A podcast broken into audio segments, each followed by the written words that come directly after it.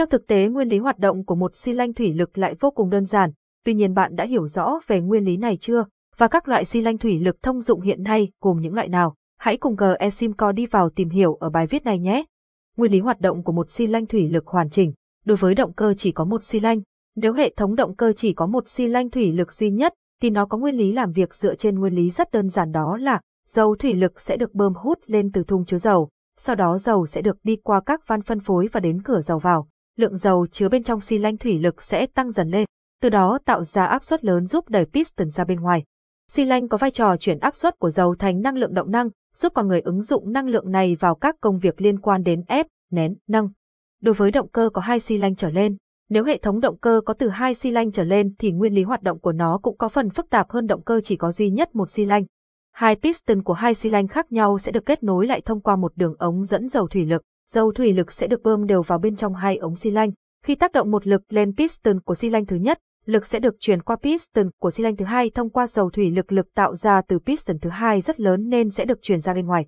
Tốc độ làm việc của xi lanh có thể được điều chỉnh thông qua thay đổi lưu lượng dòng dầu và con người hoàn toàn có thể thay đổi toàn bộ hệ thống thông qua việc thay đổi kích thước của xi lanh và ti. Các loại xi lanh thông dụng hiện nay đang có trên thị trường. Hiện nay, trên thị trường tồn tại đến hàng trăm loại xi lanh thủy lực khác nhau. Tuy nhiên, chúng đều được phân loại thành ba nhóm chính dựa vào chiều tác động, kiểu hàn hoặc ghép, xếp cán. Theo chiều tác động lực, nếu như chúng ta phân loại xi lanh thủy lực theo các chiều tác động lực thì sẽ có hai loại chính đó là xi lanh thủy lực một chiều Xi lanh thủy lực một chiều có khả năng tạo được lực tác động ở duy nhất một phía. Nếu quan sát bằng mắt thường, bạn có thể dễ dàng quan sát được có một lỗ cấp dầu nằm trên thân của xi lanh. Người ta thường chia ben dầu một chiều thành hai loại khác nhau đó là ben tự hồi về vị trí nhờ vào lò xo và ben tự hồi về vị trí nhờ vào lực tác động.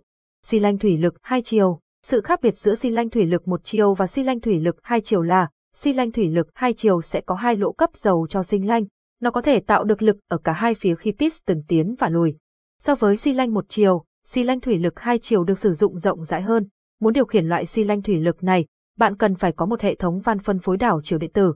Theo kiểu hàn hoặc ghép, kết cấu hàn, với những công việc yêu cầu tải trọng khủng thì chúng ta cũng cần sử dụng các xi lanh thủy lực với kết cấu hàn để giúp xi lanh không bị cong hay móc méo trong quá trình làm việc, tăng tăng độ cứng cáp và vững chắc nếu gặp tải trọng lớn. Kép gu rông Đặc điểm chính của loại xi lanh thủy lực này là có bốn thanh gu rông làm bằng thép để lắp ghép và giữ cố định, đồng thời chúng còn giúp thiết bị có thể khóa gen giữa các bộ phận. Các thanh gu rông sẽ có thể được tháo rời hoặc lắp ráp một cách nhanh chóng, vì vậy chúng được dùng rất phổ biến trong các dây chuyền sản xuất công nghiệp. Theo kiểu xếp cán, cán đơn, xi lanh thủy lực loại cán đơn là loại hay được sử dụng phổ biến nhất hiện nay. Đặc điểm của loại xi lanh thủy lực này là có một đoạn cán được gắn chặt với piston và sẽ được chuyển động cùng nó, nên khi chuyển động sẽ luôn có độ dài nhỏ hơn kích thước của xi lanh. Tuy nhiên, Hành trình của xi lanh thủy lực này sẽ bị giới hạn bởi độ dài của ben sau khi đã chưa đi chiều dài của những đoạn lắp ghép và độ dài của piston. Các loại ben thủy lực cán đơn gồm có, xi lanh có cán ở cả hai phía của piston, một đầu sẽ được thò ra khi hoạt động và đầu còn lại sẽ bị thụt vào trong vỏ. Xi lanh cán đơn có cán thò ra ở một phía. Nhiều tầng, loại xi lanh này sẽ có từ 2 đến 6 tầng. Cấu tạo của chúng thường khá đặc biệt vì có một lớp vỏ xi lanh chứa nhiều ống được xếp lồng vào nhau. Ưu điểm của loại xi lanh nhiều tầng là có độ dài đạt được sau khi rỗi sẽ dài hơn rất nhiều so với kích thước ban đầu của chúng. Do vậy, khi lắp đặt loại xi lanh này sẽ tiết kiệm được rất nhiều diện tích và chúng còn rất nhỏ gọn. Xi lanh thủy lực hai tầng sẽ có hai đoạn ống được xếp lồng vào nhau, tương tự vậy xi lanh thủy lực 3 tầng trở lên cũng sẽ có nhiều đoạn ống được xếp lồng vào nhưng giá cũng sẽ cao hơn rất nhiều so với loại xi lanh thủy lực thông thường. Như vậy, chúng ta vừa tìm hiểu xong nguyên lý hoạt động của xi lanh thủy lực và một số loại xi lanh thủy lực thông dụng được sử dụng rộng rãi hiện nay.